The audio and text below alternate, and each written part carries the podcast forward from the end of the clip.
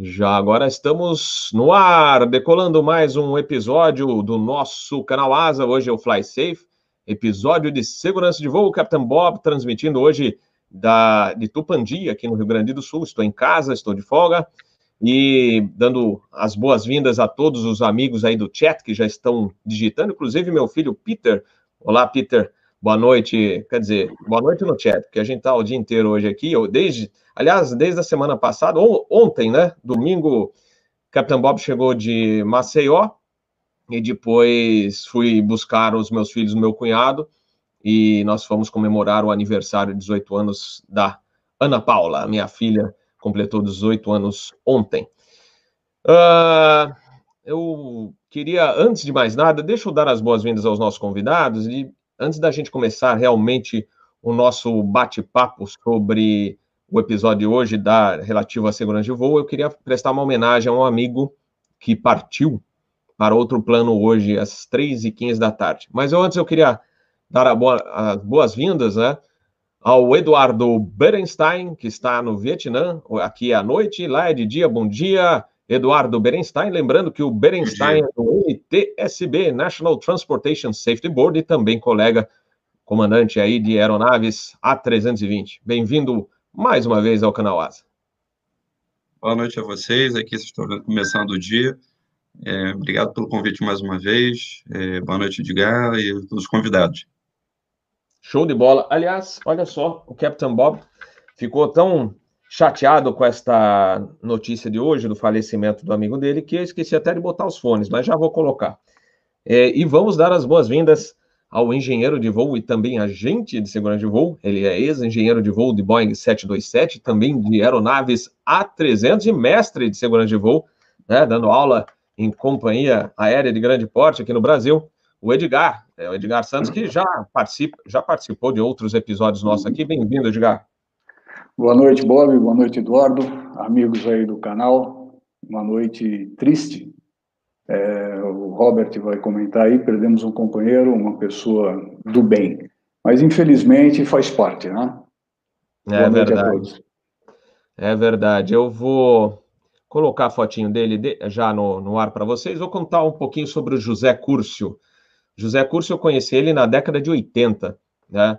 É, já era um grande entusiasta da aviação, é, já era um pouquinho mais, mais velho que a gente, ele faleceu, se, não, se eu não estiver errado, aos 84 anos. É, mas ele já era tipo paizão da galera, né?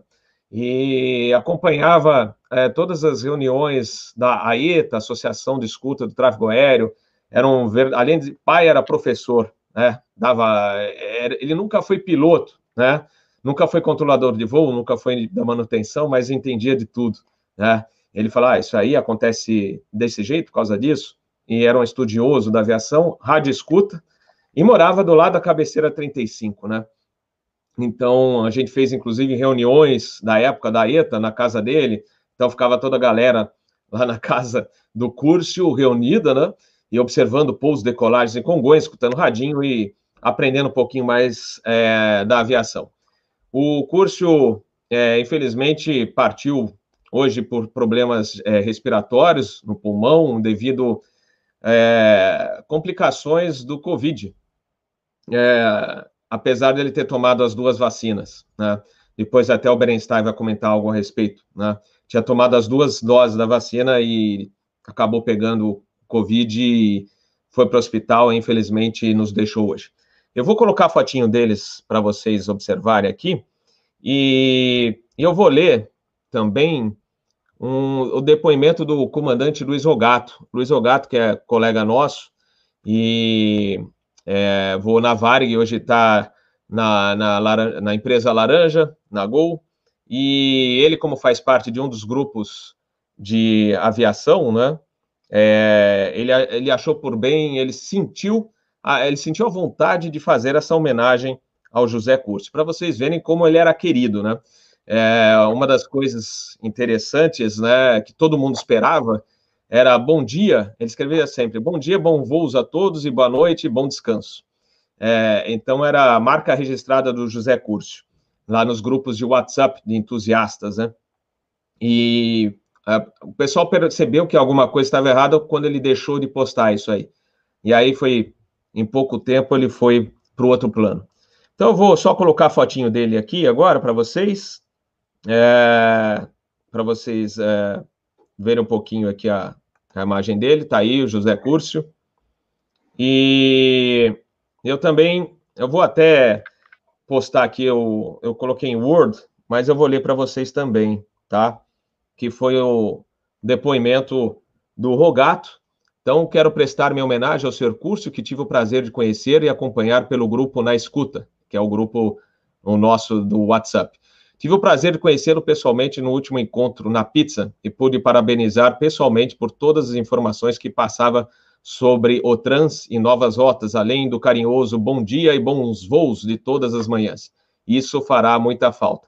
Tenho certeza que ele foi aquele mentor mais velho com vasto conhecimento que ajudou e influenciou uma geração de profissionais da aviação e da comunicação, até mesmo de outras áreas. Acredito que seus conhecimentos, incentivo e sabedoria incentivou direta ou indiretamente excelentes profissionais que atuam hoje na aviação e podem se considerar filhos do senhor Curso. Ele deixou o nosso convívio, mas seu legado com certeza estará no âmago de todos aqueles que puderam conhecê-lo, mesmo que por poucos momentos. Uma grande pessoa não só faz grandes feitos, mas influencia a outros e a, serem grandes também. Vejo desta forma o querido senhor Curcio, que de onde ele esteja possa sempre acompanhar e vigiar nossos voos. Forte abraço, Curcio. Você é o cara. É isso aí. Bela homenagem é, do Luiz Rogato, né? É, comandante uh, de linha aérea é, na Gol e foi comandante da Varig. E o Rogato também sempre nos acompanhou né, nas pizzas, né? A gente até o curso falou até que iria nessa pizza que a gente já está programando para o dia 20 de novembro, que a gente espera que as coisas estejam melhores, né? Então, mas ele certamente, de onde ele está, que é um bom lugar, vai nos acompanhar aí é, nessa pizza e estará junto conosco lá. Bom, pessoal, então vamos iniciar o nosso episódio, né? Falar um pouquinho da, desse caso da de segurança de voo, né? Que é o do voo da Cathay Pacific que uh, não houve erro de pilotagem, pelo contrário, a perícia da tripulação, é, do comandante do voo, né, que estava operando a aeronave, salvou todo mundo, né? E aí a gente vai comentar sobre que, qual foi a causa, né, é, deste, desse caso, desse quase acidente, né? O pessoal considera como acidente, houve danos à aeronave, mas a aeronave voltou a voar, inclusive, né? E feridos, né? 56 feridos sem gravidade, né, foram atendidos rapidamente, e um foi para o hospital, mas também é, sobreviveu. Então vamos lá, eu vou colocar de novo para vocês. Vocês estão me escutando bem? Sim. Então vamos lá. Agora, já estão vendo o PowerPoint? Sim. Então vamos ver se ele carrega bonitinho aí. Então tá aí o Cathay Pacific 780, perigo, combustível contaminado. E foi o que né, pegou, e o Berenstein vai comentar, inclusive o Berenstein é, já disse que bateu um papo com o comandante desse voo, então ele vai trazer bastante informação para vocês, tá? Mas vamos lá. Corrência voo 780, um Airbus A330-300, a matrícula aí, Bravo Hotel Lima Lima, é uma empresa com base em Hong Kong, é, equipado, né, um avião equipado com do, dois motores Rolls-Royce Trent 700, e aí partiu dessa cidade Surabaya, da, na Indonésia, para Hong Kong. E o, acontecimento, né, se, essa ocorrência, se deu no dia é, 13 de abril de 2010. Então, a tripulação realizou o voo entre Hong Kong e Surabaya no dia anterior, sem ocorrência. A aeronave pernoitou no aeroporto internacional é, Berenstein, aí pela Indonésia é Ruanda ou é outro, outra pronúncia? Esse, é Ruanda. Ruanda. É, é, também. É, porque é espanhol. Ah, então tá certinho. Ruanda. E aí, é, esse WARR é o código do aeroporto. É, a equipe do voo 780 incluía um comandante, copiloto e 11 tripulantes de cabines, comissários. Durante a fase pré-voo não havia nenhum item, né, que o comandante chega, na aeronave, pega o livro de bordo de manutenção e vê se tem alguma é, alguma pendência, algo que está reportado ou liberado o mel, e aí ele já é, prossegue no seu briefing, inclusive mencionando se há alguma coisa pendente. E não estava, não havia nada pendente. Eu aí o A330 foi abastecido com 24.400 quilos de querosene. O voo decolou 8h24, hora local. Durante a subida, a tripulação observa pequenas flutuações de EPR nos dois motores. Engine Pressure Ratio, ou razão de pressão do motor. É, rapidamente aqui, é, é um, é, coloquei aí para vocês entenderem, quem não é da aviação, é um meio de medir a quantidade de empuxo que está sendo produzida para um motor a jato. Tem o EPR e tem outros motores você faz via N1, essa medição, né? Às 8h58, logo após o nivelamento no nível 390, ou seja, 39 mil pés, o sistema de ICAM, que é o Electronic Centralized Aircraft Monitor, que ele apresenta várias indicações né, no painel central para o piloto, funciona do mesmo modo na família 320. Ele apresentou a mensagem de Engine 2 Control System Fault e também para Engine 2 Slow Response, que aliás é uma são panes, né, que são muito difíceis de você observar acontecer um negócio desse, né? Após consultar a manutenção da companhia, né, a tripulação decide continuar, uma vez que todos os parâmetros do motor foram considerados normais, exceto as flutuações de EPE. Até lá, falar, tá, tá flutuando, vamos ver o que, que pode ser, depois a gente pousa lá e vê, lá em Hong Kong, né? Quase duas horas após o início do voo, mesmo alerta do ICANN apareceu, com uma mensagem de informação adicional. Avoid rapid thrust changes, ou seja, evite rápidas muda é, é, mudanças rápidas de, de, de é, potência, né, do sistema de potência. O sistema de engine anti-ice foi selecionado para ambos os motores, mas isso não surtiu efeito. Isso aí é um método que você pode é, utilizar quando você começa a, é, a observar algumas panes desse, é, dessa natureza. É um, é um modo que você faz, né, que você pode fazer para, de repente, ver se esse motor volta ao normal é, inclusive, se o Berenstein quiser dar mais detalhes, ele vai passar para você, ou o Edgar também, que o Edgar trabalhou bastante né, com é, essa aviação, por exemplo, aviação clássica também, tinha muito disso, esses. Ah.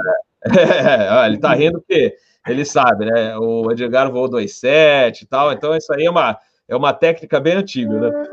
É, é então a tripulação contata novamente o engenheiro de manutenção. Né? Deve ser via Satcom, se o Berenstein me confirma, acho que foi via Satcom. Que uma vez eu tive uma é, Foi Satcom. É isso aí. É, então é ligaram. É, fala, pode falar. Eles usaram Satcom com telefone, como hum. tem várias empresas, você vai lá, digita o telefone que você quer falar e ele faz a ligação para você. É, já usei uma vez, inclusive, para falar com a manutenção, a base é, em São Carlos, e eu tive uma pane numa subida uma vez, observei o ICAM e eu falei, pô, será que é isso? Tá, tá correto mesmo? É isso tudo? aí liguei via Satcom para manutenção lá em São Carlos, aí o pessoal lá falou, não, é isso mesmo, comandante, a gente já tá, já está inclusive acompanhando daqui. Então, eles já têm várias informações que eles recebem né, diretamente do avião, passa para a área de manutenção. Mas eles então, chamam de Isso aí. Aí a tripulação fez esse contato, e aí, o pessoal da Manu falou assim: olha, é, vamos fazer o seguinte, né? Deve ser um problema do Fuel Metering Unit, né? O sistema de, é, de medição de combustível tal. E aí fala, a gente vai substituir após o pouso. Mas, né?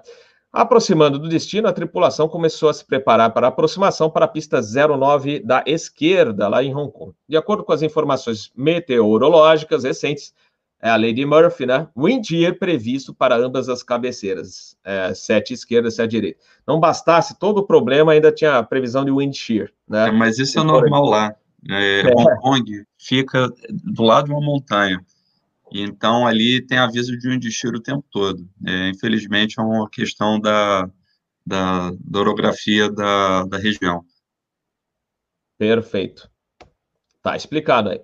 Aí começa tudo quanto é problema. É, eu até falei para o Berenstein, para o Edgar, antes de começar, é, que é, o PowerPoint ficou até longo, porque é tanta coisinha, e procurei resumir ao máximo. Né? Então, 1h19, hora local, durante a descida para o nível 230, 23 mil pés, o ICAM de novo. Engine 1, Control System Fault, e aí, olha só, Engine 2 Stall.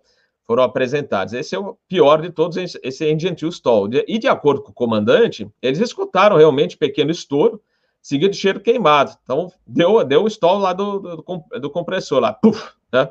A gente no simulador treina, é, é, é, é bem, né? Você escuta bem esse puf, puf, né?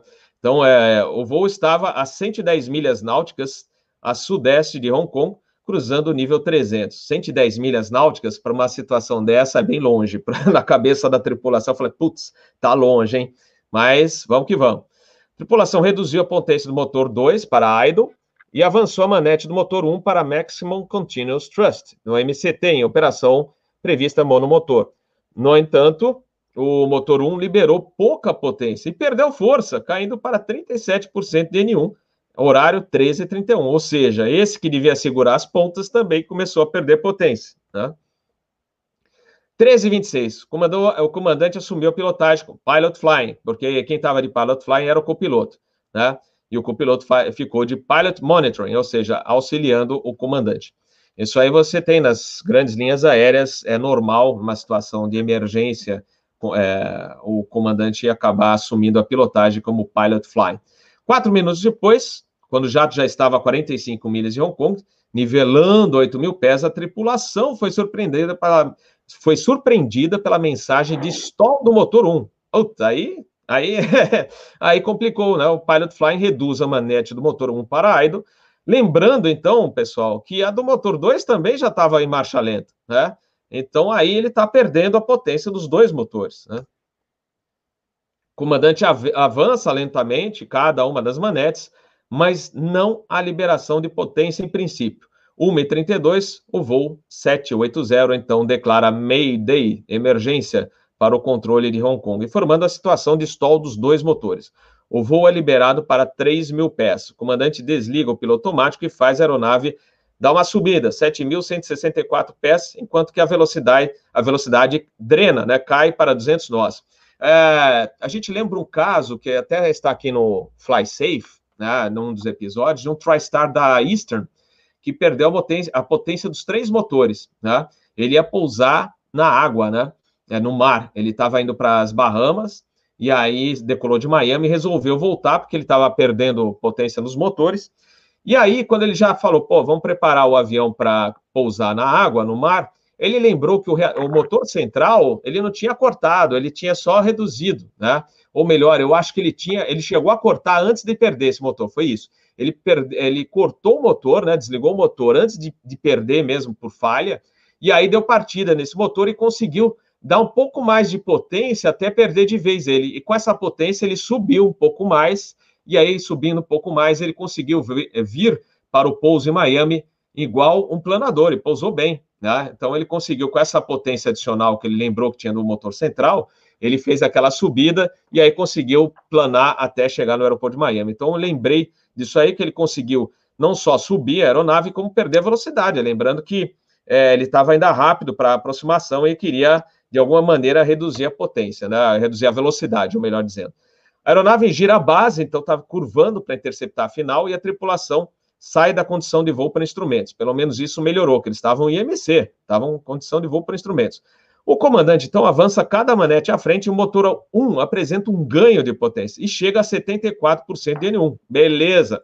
O motor 2 não tem a mesma reação e continua em marcha lenta. 1h37, o controle, né, o ATC, o controle Hong Kong informa que as duas pistas estão livres para aproximação do KT 780. Aí, a tripulação executa o checklist de All Engine Flame Out, e com combustível é, remaining, ou seja, ele tinha ainda combustível a bordo, via QRH. Ele aciona Ram Air Turbine, né, uh, manualmente, e a tripulação, a tripulação aciona a bleed do, da APU, né. Então, eles estavam fazendo, na realidade, é, o pessoal também fala, tem muita gente que fala turbine ou turbine, que é, é o, uh, o Berenstein. Tem, diferença aí ou o pessoal, o que, que usa mais? Turbine. Turbine, né? Então é isso aí. Turbine, turbine é, o, é o mais, é o correto. Então, porque a gente escuta, é, tem trust levers ou trust levers, né? Então gera uma, uma dúvida. Então, tem gente que usa. É o tomilhos e tomaros, é, é, é no mesmo. é isso, tem isso aí. Aí a master switch do motor 2 é colocada em off, then on. Isso aí faz parte do QRH, quando você perde potência dos dois motores tal, e você já está fazendo aqueles tentando dar partida no motor, né? E essa bleed do APU, essa sangria do APU, é, é também para fazer aquela partida assistida, né? Do, do é, tudo previsto. Você vai fazer no QRH, você faz, é, não é de cabeça, você vai também seguir o que o que está previsto, né? Algumas coisas você pode fazer até de cabeça, se você o seu airmanship permitir que você pela, pela pelo seu conhecimento você faça coisas a mais, como foi o caso do do Sully, né? Que deu partida lá na APU por conta já foi se adiantado ao, ao checklist que eles iam fazer. Mas aí não teve alteração no regime de potência do motor 2. Aí que vem um probleminha adicional, né? Vamos lá. 13 e 42. Flap 1 foi comandado. Velocidade ainda alta, ó, 227 nós. E o avião já estava próximo ao pouso. Só que aí, gente, sabe qual que é foi um problema? Deixa eu ver se está escrito. Ah, tá lá. Eu vou falar. Além dos diversos alertas do é, EGPWS, que é o Enhanced Ground Proximity Warning System, né, aquele alerta que te fala se você vai bater com, é, com terreno, se você está abaixo do glide, se você está abaixo, esqueceu o flap ou, ou, ou trem de pouso, né? Uh, aí vem um probleminha extra, né? Eu já vou falar para vocês. Né? O flap 2 foi comandado, conf 2, só que aí ele entra o flap relief, porque ele estava muito, muito rápido, aí ele, ele não mandou é, o flap na posição é, total para isso aí. Ele teve essa proteção em, em virtude da alta velocidade o 737 também tem, eu não sei o 777. Eu sei que o, o 37 também tem esse, essa proteção e os aviões da família Airbus têm. O comandante usa os spoilers para tentar reduzir a velocidade. E aí, aí que eu queria falar para vocês. O motor 1, ele ficou travado em 70% de N1. Ele, ele levou para climb, conseguiu potência, mas quando ele trouxe para idle, de volta para, vamos dizer, entre aspas, ponto morto, ele não voltou, ele ficou acelerado. Né? Olha só a situação. Então, ele não conseguia reduzir a potência do motor 1 para baixar a velocidade. De qualquer maneira, o 780 toca a pista 7 da 07 da esquerda, 1,43, com alta velocidade, e aí ele dá uma quicada, né? Ele aí deu uma, um salto e voltou para o chão, só que com 7 graus meio que inclinado para a esquerda, com o nariz, né? O pitch 2,5 para baixo, né? E aí ele acaba, inclusive, batendo levemente o motor 1 na pista. Mas o jato agora fica no chão, eles conseguem controlar o avião e abrem os spoilers, houve a abertura dos spoilers. Só que o, o reverso 1 foi aberto e aí uh, aparentemente o reverso funciona. É, só que aí o ICAM apresenta mensagem gentil reverse photo, ou seja, estava sem o 2, e o comandante, a gente fala que montou nos freios, esse é o termo que a gente fala, pisou nos freios com com anúncio que o copiloto falou, ele, o copiloto bateu o olho e não viu nenhuma indicação positiva de spoilers, reverso e de céu no, no auto break, e nem e não sentia, quer dizer, você vai ver o de céu, não, não indicou lá no auto break a deceleration, a deceleração da, da, da, aeronave e desaceleração da aeronave, e aí e aí o comandante montou no, no freio, né? E aí deu certo. Olha só, parou, né? A aeronave parou a 309 metros do, do final da pista, né? Consumiu 2.630 metros, né? Nesse pouso. E a evacuação de emergência foi comandada. Dos 322 ocupantes, 56 apresentaram pequenas lesões durante o procedimento, ou seja, ou seja, o procedimento de evacuação. Porque bate o desespero, o pessoal salta, cai lá da, da escorregadeira, machuca a perna, quebra a perna, ou tem gente até que se queima, porque aquele material da escorregadeira, é, se você desce, vai descer rápido, se você botar o braço lá, você queima a pele. É, o negócio é, é foguete. Então, o pessoal apresentou pequenas lesões e um passageiro só foi encaminhado, encaminhado ao hospital, mas sem perigo de morte. Né?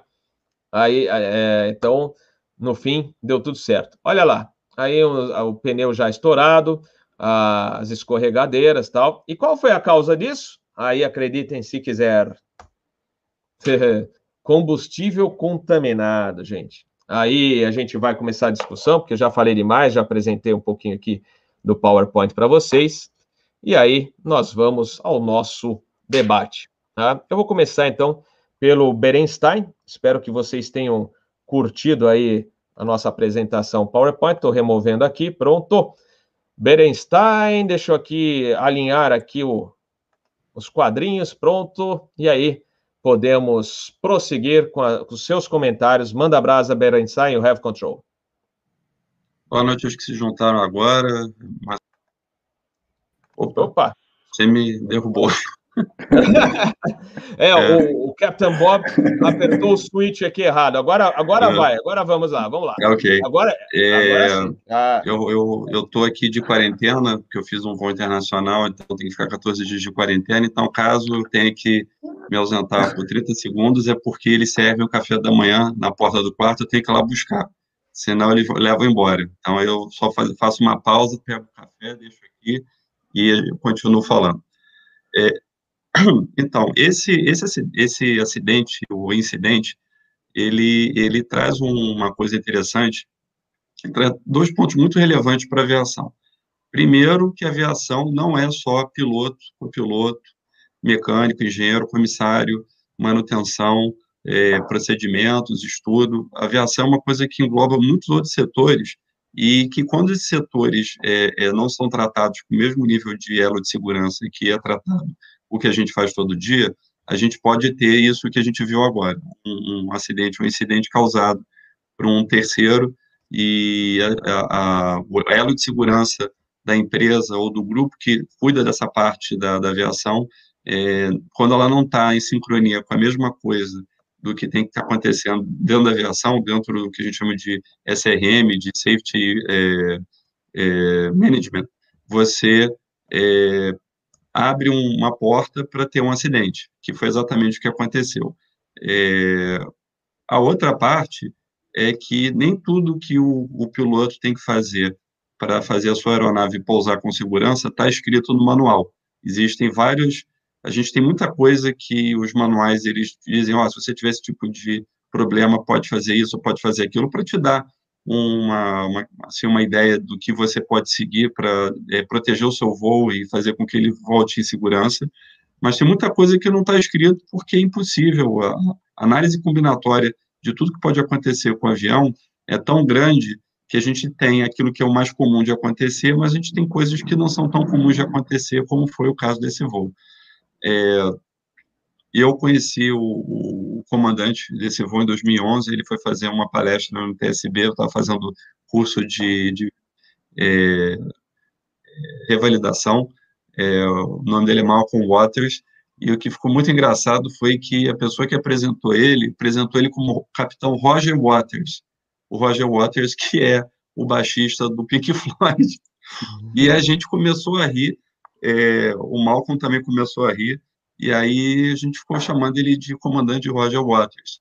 Tanto que, é, é, é, não lembro quem, uma vez fez uma arte do Roger Waters dando palestra no NTSB, é, em brincadeira com, com, com, isso que aconteceu. Bem, então, o, o que acontece na, na, na, aviação? A gente tem vários setores que nos trazem é, coisas todos os dias. A gente tem o setor da carga, a gente tem o setor de comidas e bebidas, que é o catering, você tem é, o setor de, de, manutenção, de limpeza do avião e de abastecimento, que foi o, o, grande problema. Então, todos esses setores, eles têm que ter, e hoje isso é muito é, bem é, coberto pelo, pelo novo CRM, que é de corporate, então, tudo que tem a ver com segurança de voo e com troca de informações é, é corporate, é, é a corporação, todo mundo que está envolvido ali, os, os que são primários, secundários e, terceiro, e terceiros tem que estar dentro da mesmo loop de segurança que, que nós. Então, o que aconteceu nesse dia? É, existe um filtro cilíndrico que é colocado no caminhão de abastecimento que é responsável por filtrar o combustível que vai para a aeronave. É, esse filtro é, ele tem que ser é, é, ele tem que ter uma certificação para ele poder ser instalado. Só que naquela época a certificação ela não era tão é, perfeita como é a de hoje, que a, a administração aeronáutica do país exige testes maiores e mais extensos para que isso possa ser instalado na, na aeronave. Então, naquela época, o, o, fabricante chegava, ele fazia um teste de bancada e dizia, olha, isso aqui aguenta determinada pressão e isso aqui para a gente é válido. Então, o que aconteceu nesse dia? O tanque que estava abastecendo é, esse, esse avião no dia, ele estava já, é, no, no, finalmente, já estava na, nas últimas toneladas que tinha disponível ali naquele tanque para fornecer para esse voo. E aí, a gente não sabia disso, é, quando você tem menos é, combustível no tanque, é, a pressão é maior. E, então, com essa pressão maior, fez com que o filtro colapsasse. Ele é um cilindro e, de repente, o cilindro começa a fazer isso, ele começa a colapsar. É a mesma coisa de um canudo, é, quando está chegando no final do líquido, você começa a aumentar a pressão e o, canudo começa a se estreitar. Quando ele se estreita e ele começa a fazer esse movimento assim repetidamente, ele começa a soltar é, pedaços do, do elemento filtrante para dentro do motor do avião.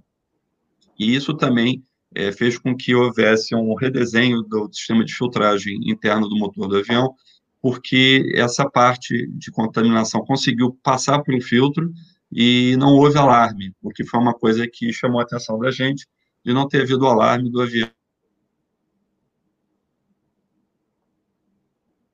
defesas que o avião tem. É, no final de contas, o, o elemento que estava saindo dentro do, do, filtro, ele era do tamanho exato para passar pelo bypass do, do sistema de, de, alarme do filtro e, com isso, não gerou o alarme, o que levaria a tripulação a entender que se tratava de combustível contaminado. É, então, é, hoje, é, todas essas partes que entram em contato com o avião, desde a da roupa da, das pessoas que entram dentro do avião para fazer a limpeza e do checklist que eles é, preenchem, do que, que eles estão deixando para trás ou não, a, até esse filtro do, é, do elemento filtrante da, da, dos filtros que a gente, dos caminhões que a gente está usando todo dia, isso tem que passar por uma certificação e tem que passar por uma audição para saber se isso realmente está dentro dos conformes de segurança, de nível de segurança de voo ou não. A, a outra parte desse acidente que é maravilhosa é o, o airmanship do comandante e do copiloto em conseguir encarar uma situação é, que dificilmente você vai ler isso dentro do manual do avião. É, o manual do avião sempre vai para o worst case cenário, que é perder os dois motores, e ou perder um motor, mas o outro ainda está funcionando e não está só funcionando parcialmente. E, e, isso faz com que isso agrega para a gente, a gente que é piloto, a gente ouve a história, a gente pensa assim, bem, se um dia isso comigo, eu já sei mais ou menos o caminho das pedras para sair dessa situação. É, uma das coisas que, que, tem bastante discussão, até vi que alguém já perguntou aqui no chat, que também aconteceu no TSB quando o, o Malcolm foi lá, eu ia chamar ele de Roger Waters, quando o, Marco, o Malcolm Waters é, foi até lá, é, quando ele, ele decide aproximar é, e decide tentar acelerar o motor, pensou assim, bem, esse motor está meio morto, mas vamos ver se tem alguma coisa em casa. Ele começa devagar, empurrar a manete, ele vê que realmente a manete está respondendo, ele começa a ter potência, quer dizer, isso muda totalmente a estratégia e a realidade do voo dele, ele consegue criar mais segurança para o voo dele, e ele começa a aproximar para a pista 07 da esquerda, é, para pousar em, é, em, em opa, Hong Kong, ele, ele ali teve uma ideia que mudou totalmente a realidade do pouso dele. Principalmente porque está pousando num lugar onde tem muita tesoura de vento, que é Hong Kong, isso é normal lá. Ele acaba indo para Hong Kong porque Hong Kong tem uma pista maior, ela tem 3.800 metros, contra Macau, que está ali do lado, que tem 3.300 e poucos metros. E ainda bem que ele escolheu Hong Kong, porque esses metros finais ajudou ele a parar dentro da pista e não dentro d'água. É, muita gente pergunta, é, nós pilotos perguntamos assim, mas por que, que você não cortou esse motor é, na hora da sua aproximação final para que você conseguisse diminuir a sua velocidade e pousasse? A resposta dele é a seguinte, é, eu estava com o IDX pesado, é, com um motor que eu não sabia o que estava acontecendo. Então, ele, na cabeça dele, fez a seguinte estratégia, eu venho aproximar, se eu não conseguir parar, eu arremeto e tento de novo mas se eu cortar o motor, eu não vou ter arremetido. Então, eu prefiro tentar mais uma vez, ter a possibilidade de tentar mais uma vez, do que é, cortar o motor e não ter mais nenhuma tentativa. É, e aí vem uma discussão. As pessoas que estão ouvindo a gente, que são pilotos, vão pensar assim: não, eu cortaria esse motor. Outros falam assim: não, eu manteria esse motor ligado. Tanto que, quando alguns pilotos foram fazer a mesma aproximação usando a, a a mesma situação no simulador, é, se você tenta com o motor cortado ou com o motor ainda ligado e arremetendo, é, até hoje isso cria uma divisão entre nós. Você vai ver que ainda tem gente que acha que acredita que acredita que teria que cortar o motor e tem gente que acredita que tinha que manter o motor ligado. E eu nunca fiz isso no simulador. Eu até um dia gostaria de tentar, é, mesmo numa aeronave diferente, para ver o que, que realmente eu, eu, gostaria. Até hoje eu tenho um conflito dentro de mim se eu cortaria ou não esse motor. Mas é, o Malcolm e o, e o seu é, copiloto, é, você sempre esquece o nome, o David, é, eles tomaram a decisão, é, a decisão foi excelente, eles conseguiram fazer com que o avião pousasse, tendo uma chance de arremetida, e depois eles ganharam da, da IFALPA a, a medalha de heroísmo e de airmanship, muito bem concedida a eles pelo, pelo grande pouso e gerenciamento que eles tiveram no dia de, desse voo. É, é uma coisa que realmente é, você entra numa situação que você tem, como o Robert disse, você tem checklist que você pode fazer, mas você tem que adaptar o checklist da sua situação. Porque quando você tem o All Engines Flame Out, Fuel Remaining, é, ele pede para que você desligue os dois motores, porque você está entendendo que os dois motores estão, estão mortos, e tente reacender o motor. Mas, no caso, ele tinha um motor funcionando, que ele manteve, ele fala para o David, assim, olha, a gente vai adaptar essa, essa situação, vamos manter o motor número um funcionando, você tenta religar o 2, e se o 2 religar, a gente já muda um pouco a nossa, a nossa situação de voo. E, e é isso. É, Robert. O, o Eric pergunta com essa, esse problema de potência também do motor 1, que estava travado lá em 70%, se ele realmente conseguiria uma arremetida, né? É, no final das contas, com ele não, tem, não tinha ideia se é uma dúvida que a gente fica, né? Será que ele também ia conseguir arremeter com esse motor? Olha, quem, o, quem treinou, a MTSB teve um representante do treinamento que eles fizeram, é, dá pra, você consegue, só que você consegue tendo que arremeter virando para a esquerda, para dentro da Bahia. É, o que eles falaram, o que o Malcolm até falou, ele fala no áudio dele, ele diz assim, ó, é, vamos arremeter o que a gente chama no Brasil de americana, que eles também chamam de americana. É, você levanta o avião do chão, recolhe o trem de pouso, fica voando bem próximo da pista paralelo, ganhando velocidade e aproveitando o efeito solo, e no final você puxa e vira para o lado que você quer ir. Então, quem fez isso conseguiu. Quem tentou fazer uma arremetida padrão é, não conseguiu. É, com 2,1% não, de, de, de gradiente, é, o avião começa a estourar o tempo todo. Mas aí teve um piloto que conseguiu fazer a padrão, mas ele foi arremetendo dando flap. Ele levanta, dá flap 2, dá flap 3, ganha, consegue ganhar energia, depois ele começa a tirar os flaps e, e consegue fazer uma arremetida bem sucedida. É, eles, na troca de informações que eles tiveram na cabine, eles foram bem, é, é, eles foram bem assertivos. É, eles falaram assim, ó, eu acho, tem uma hora que eles falam, o, o piloto fala assim, é, eu acho que das duas uma, ou a gente tem combustível é, combustível adulterado, combustível contaminado, ou a gente teve o azar de ter duas HMUs, é, que é a, a, válvula que abre dentro da FMU, travadas. E, na verdade, eram as duas coisas. A, a, o avião ele tem uma, uma Hydraulic Mechanic Unit, que é como se fosse o, o, a borboleta do motor a pistão normal, que ela vai abrindo para dar demanda de combustível. E é isso que travou. Ela travou uma travou com menos e a outra travou meio aberta, que foi o que ele conseguiu fazer botando o motor devagar a 70%. Ela trabalha através de demanda. Então, quando você dava uma demanda muito rápida, ela não, ela não conseguia abrir por causa do, do efeito contaminante, mas devagar, ela conseguia abrir devagar. E foi isso que ele conseguiu descobrir, é, que o avião ainda conseguia dar potência. Tanto que hoje, vários outros incidentes que aconteceram no mundo, várias pessoas replicaram aquilo que o comandante Waters fez e deu certo. É, realmente é uma, uma coisa a estar na, no, nos livros de, de aviação. Ah, foram muito bem, gente. Olha, parar 300 metros, ainda sobraram, sobraram 300 metros de pista. O cara é. foi muito bem. A, parabéns à tripulação. Por falar em tripulação, gente, eu acho que tem muita, muitos amigos é, estranhando a ausência também do Ivan Carvalho e do Ruas. O Ruas mandando aqui, ó, energia positiva para o nosso amigo. Todo mundo aí no chat também mandando energia positiva e as orações para o nosso amigo Ruas, que ele foi pego aí pelo bichinho chinês, está na casa dele, então ele pediu para se ausentar hoje, mas se Deus quiser, estará de volta em breve aí com a gente aqui no, no bate-papo. E o comandante Ivan Carvalho também precisou atender um familiar, então ele pediu desculpas, mas certamente na numa próxima, num próximo episódio estará conosco aqui. Mandando um abraço para toda a família do José Curso, também as filhas acompanhando aqui conosco, nossos sentimentos e certamente no Asa News da sexta-feira a gente vai lembrar mais um pouquinho do José Curso, grande José Curso.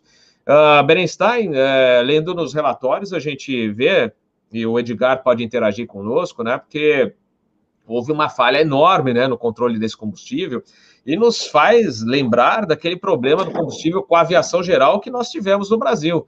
Então, vocês observem um combustível contaminado, como é perigoso. Na é verdade, Brenstein e Edgar Edgar, fica à vontade também para interagir com o Eduardo.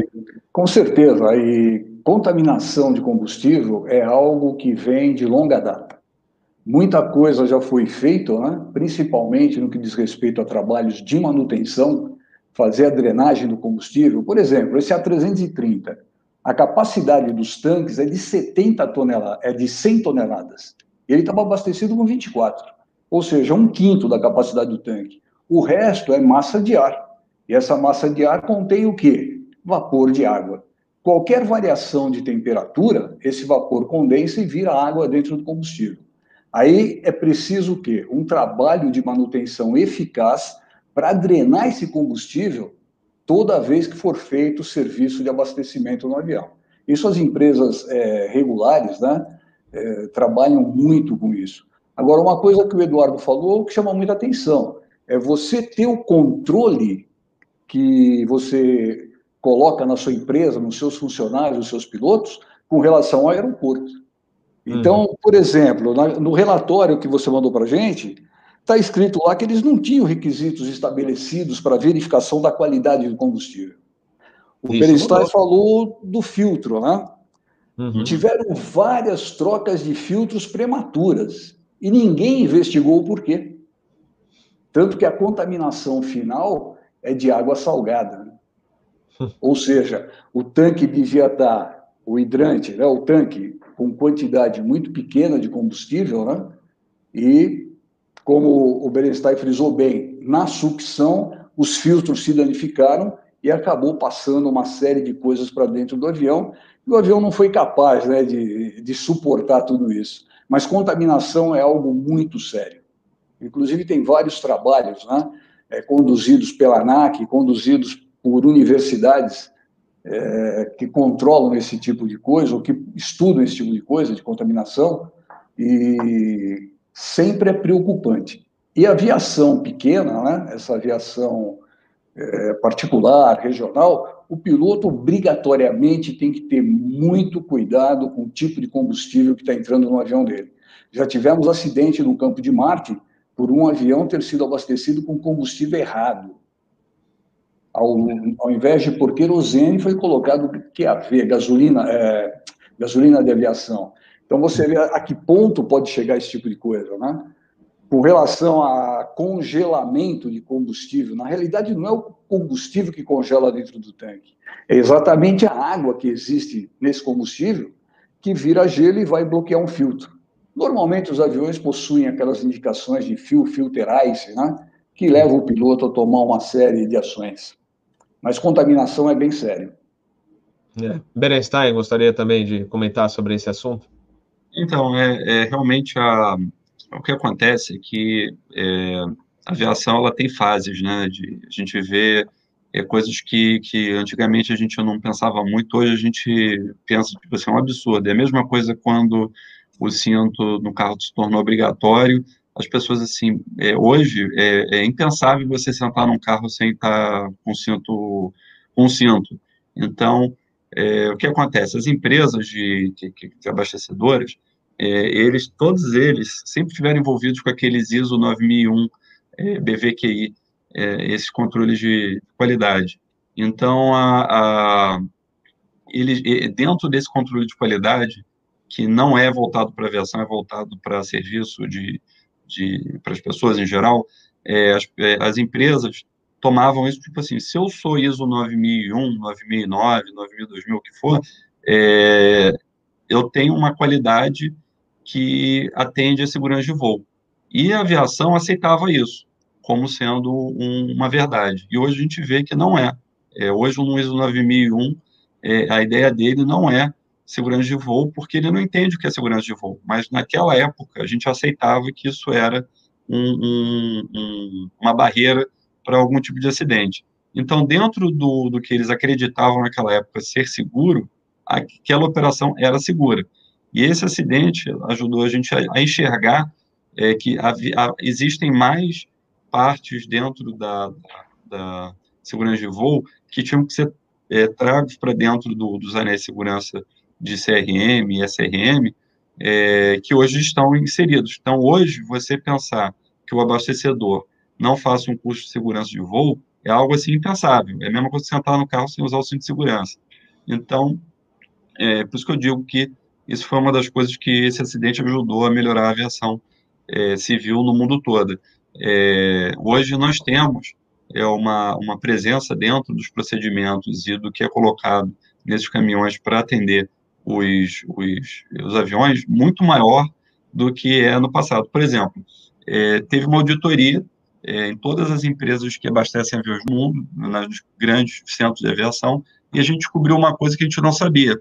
A mangueira que conecta no avião, ela depois de um período, por causa de pressão, temperatura e também pela maneira que ela é fabricada, ela começa a soltar é, pequenos é, é, pedaços de borracha que vão para dentro do motor, para dentro do tanque. É, e a gente começou a descobrir, é, fazendo o DNA da, da, da, disso que a gente achava, essas borras que a gente achava dentro do tanque do avião. E aí todo mundo pensava que aquela borra era feita da, do isolamento de borracha dentro do motor, dentro do tanque do avião. E aí, um DNA da borracha e descobriram que aquela borracha vinha da mangueira de abastecimento. Aí, o que, que foi decidido? A mangueira tem que ser trocada é, num, num, num espaçamento maior, é menor do que era antigamente, porque antigamente ela era unconditioned. Se ela ainda tivesse condições de abastecer e não vazar, ela estava tava boa. Agora a gente descobriu que não, tem que trocar a mangueira, não só a mangueira, mas com outras partes da, da mangueira e do caminhão, é, tem que ser trocados, porque eles podem soltar é, micro pedaços que vão para dentro do tanque do avião. Graças a Deus, o, o sistema de filtragem ele consegue segurar, mas é, é, é, a melhor coisa que tem é você não depender do filtro do sistema do avião para que não haja esse problema no futuro. Então, é, muita coisa mudou é, por causa desse acidente, foi muita, muita coisa que a gente não tinha ideia, a gente começou a descobrir que tinha problema, e com isso a, a, a aviação se tornou mais segura depois disso que aconteceu. Robert. Perfeito, perfeito, Eduardo. Uh, Edgar, manda brasa, que você também fez a, uhum. uma pesquisa boa aí, você como agente de segurança de voo, a gente quer te escutar também, é, e que você sempre traz bons detalhes também, manda ver. É, uma coisa que é importante é você ter pessoal qualificado e treinado em operação de hidrante de combustível na aviação como o Eduardo frisou bem, todos os componentes, tanto do hidrante quanto do carro, mangueiras, eles têm prazo de validade e devem ser substituídos né, dentro desse prazo de validade. O mesmo acontece com mangueiras de ar-condicionado, por exemplo, de carros para alta pressão, para partida de motores, todas elas se deterioram com o tempo. Então, uma boa manutenção é, desses equipamentos né, impede que você tenha problemas com o avião. É, com relação, foi muito comentado aí sobre o corte do motor, né? A decisão de não cortar o motor foi extremamente feliz. Não só pelo motor continuar funcionando, mas por você continuar com geração elétrica, hidráulica e pneumática. A hidráulica, principalmente, te ajudaria muito numa remetida, na, no caso do recolhimento de flaps e trens de pouso, né? Então, decisão corretíssima. Com relação ao, ao evento do motor, né? Esse motor, o Rolls Royce, ele, como esses motores de alta geração, eles são controlados por FADEC. O FADEC é um controle eletrônico do motor. Porém, no motor em si, nós temos um controle ou um gerenciamento mecânico. Como o Eduardo disse, o HMU, né? Então, esse Hydraulic Unit, o Metering Unit, dentro dele existe uma Fuel Metering Unit, que é a borboleta que o Eduardo falou, né? Essa borboleta, ela vai dar resposta aos inputs do piloto, passando pelo controlador eletrônico. Então, esse controlador determina, dentro dos parâmetros obrigatórios do motor, a quantidade de combustível que deve passar. Inclusive, impede, por exemplo, que você tenha alto EGT, que você tenha over limits e assim por diante. Mas a contaminação, como são peças extremamente finas, né, de usinagem precisas, porque a quantidade de combustível que passa é extremamente regulada, extremamente controlada. Então, o que, que acontece? Você tem a contaminação por água, ainda mais água salgada, isso foi produzindo um atrito nos pistões internos dessa válvula. Então, ela simplesmente travou numa determinada posição e daí para frente ela não teve mais controle, né? Então, a do motor 1 travou em 70%, e a do motor 2 travou na condição de low idle, né, abaixo até do, do mínimo idle. E a partir daí, ela não se movimenta mais. Ela emperra, né, ela fica travada, e o FADEC não tem poder, através dos torque motors, né, de fazer ela funcionar. Então, é uma coisa bastante complexa, né? E a unidade tem que ser trocada inteira quando isso acontece. Você tem uma série de filtros, mas nem sempre esses filtros conseguem reter é, líquidos, eles conseguem reter contaminantes sólidos.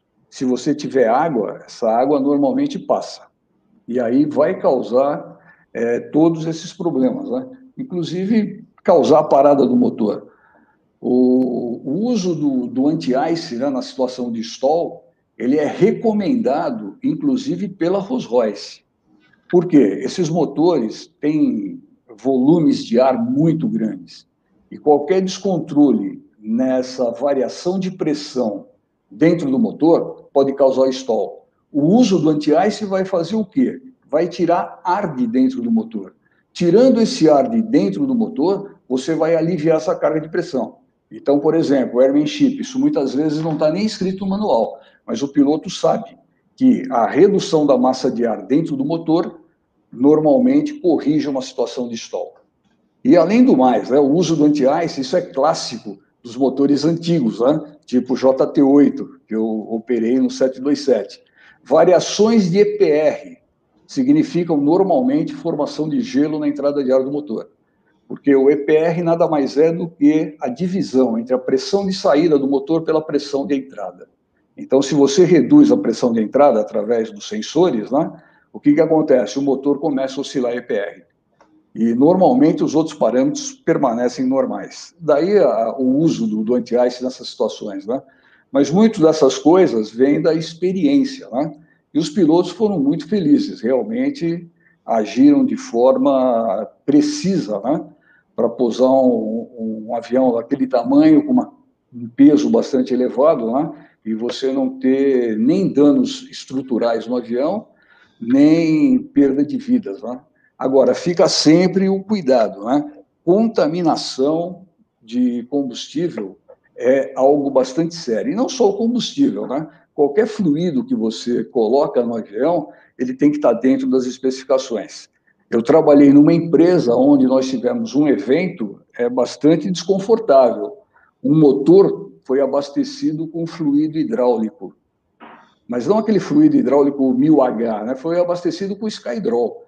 A sorte é que foi percebido antes de virar o motor. Aí foi feito toda a parte de flushing, né, lavado todo o sistema de óleo do motor e não teve danos maiores. Agora, se esse motor entra em funcionamento, dá perda total. Então, era isso aí que eu tinha para comentar com vocês. Estamos nos aproximando do final. É, vi aqui na, nos comments né, que muita, muitos participantes citaram casos de aviões que se acidentaram por contaminação de combustível, por abastecimento de combustível errado. E quero deixar aqui também é, o meu abraço às filhas do curso, né? E com certeza hoje ele está voando num plano maior. É, isso aí. Grande curso. É, vai, vai fazer muita falta, Zé. Vai, vai fazer muita falta. Bom, pessoal, acho que é isso uh, o que a gente tinha para apresentar para vocês desse famoso caso do 780 da Cathay Pacific, né? A 330. Acho que o assunto foi bem apresentado aí pelos nossos convidados, Berenstein. Até alguém mencionou aqui do National Transportation Safety Board, estavam cobrando lá o sotaque, mas hoje não, não temos muita, né? Infelizmente, o dia triste, a gente não pode, não vai brincar muito até pela ausência do nosso amigo que nos deixou, está lá na.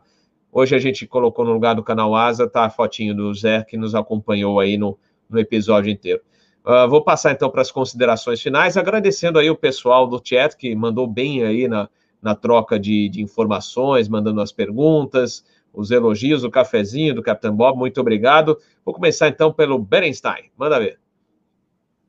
É, tem uma pergunta aqui que chegou é, a respeito do se, se, existe algum indicativo de falha de motor de, por combustível, ele, ele existe, só que ele vem como é, clock, de, de, entupimento da, da válvula, fuel uh, clock, mas é, infelizmente a partícula era de um determinado tamanho que conseguia enganar a, a, o filtro. O filtro teve algumas melhorias para isso, mas infelizmente algumas partículas, dependendo do tamanho, é, vão conseguir enganar também. Eles tentam de todo, toda forma fazer que isso não aconteça, mas infelizmente é uma, uma realidade. A, esse, to, todas essas partes de segurança, ela sempre são é, melhoradas com o passar do tempo e dos incidentes que vão acontecendo. É, é, um, é, uma, é um acidente é, que, graças a Deus, deu tudo certo. É, o, o, avião, é, no final de contas, conseguiu é, mesmo estando numa situação difícil, sair da situação, junto com a engenharia que está a bordo dela e com a sagacidade dos pilotos, é, a gente teve uma melhoria significativa nesses 11 anos que isso aconteceu, e que isso é uma coisa que mostra que segurança de voo, ela começa em níveis bem primários do seu voo, da preparação do seu voo, do seu combustível, do que está a bordo, do que vai entrar a bordo, como isso entrou a bordo, então, essa, essa é, segurança de voo ela não é só para os pilotos, para os comissários, para os mecânicos, para os engenheiros, é, é, uma coisa muito mais global do que a gente acredita ser e que é, é, que a gente aprendeu com esse acidente foi algo assim realmente significante. É, aproveito também deixar meus sentimentos família do, do. Realmente ele vai estar num plano superior, num nível mais alto e vai estar olhando aqui é, embaixo por nós. Obrigado. Perfeito, perfeito, Berenstein. Aliás, eu não sei se você gostaria de comentar, né, do uh, que a gente comentou, conversou antes de entrar no ar sobre essa questão da vacinação, né, já que a gente é, comentou que o, o, curso ele tinha tomado as duas doses da vacina, mas acabou pegando Covid. Não sei é, se você é gostaria. É, sim, claro, é uma, é uma. Minha irmã é médica. Pode ela, falar. Ela, minha irmã é médica, ela tomou a, a vacina ela já tinha pego Covid antes da, da, da, da, vacina, ela já tomou as duas doses, e mesmo assim ela teve Covid de novo. É uma coisa que eu também não sabia, eu achava que a vacina, quando você toma, você não pega Covid, mas na verdade você pega, mas você não vai ter os sintomas é, tão graves quanto a pessoa que, que não pega, que possa, você não vai desenvolver a chegar ao nível de ter que ir por um respirador. Então, mesmo vacinado, a gente tem que continuar usando máscara, se protegendo e protegendo os outros, porque é, é, eu achava também que você toma a vacina e nunca mais ia pegar, mas essa vacina é que nem a vacina da outra gripe que a gente toma. Você pode ter gripe, mas sintomas mais a menos do que é, se não tomasse. É, então, gente, vamos se proteger e, e a, a corona é uma coisa séria. Obrigado, Eduardo. Edgar, suas considerações finais para a gente encerrar o episódio. Muito bom participar, foi bem proveitoso para mim, é, os ensinamentos do Eduardo sempre são muito valiosos e fica sempre né, aquele, aquela informação. A segurança começa com todos, até com aquele motorista de táxi que está te levando para o aeroporto.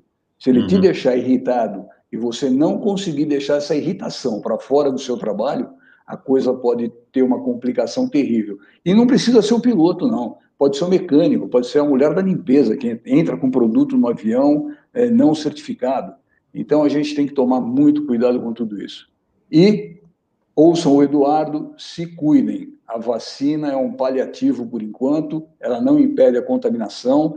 Depois de um certo período, ela pode reduzir a gravidade dos casos. Essa é a função principal hoje. E, Curso, Deus está te recebendo de braços abertos. Obrigado, boa noite. Muito obrigado, Edgar, Eduardo e a galera aí do chat. Muito, é, foi muito bom contar com a presença de vocês nesse Fly Safe, segurança de voo. Voltando agora, desculpe, é, sexta-feira, sete horas da noite. Não, não vai ser domingo, vai ser na sexta, gente. É, em função da minha escala, eu não vou conseguir apresentar o Asa News, Asa News no domingo à noite. Então fica para sexta-feira, sete horas da noite, o nosso Asa News, que já tem a presença confirmada aí de dois amigos, é o Peter Biondi, que sempre está conosco, e o Dani Glickmanas. E aí falta confirmar ainda, provavelmente Sérgio Gonçalves estará conosco nesta sexta-feira. Tá bom, pessoal? Muito obrigado a todos, boa noite, bom descanso e a gente se vê então na sexta-feira. Valeu, tchau, tchau. Tchau, gente.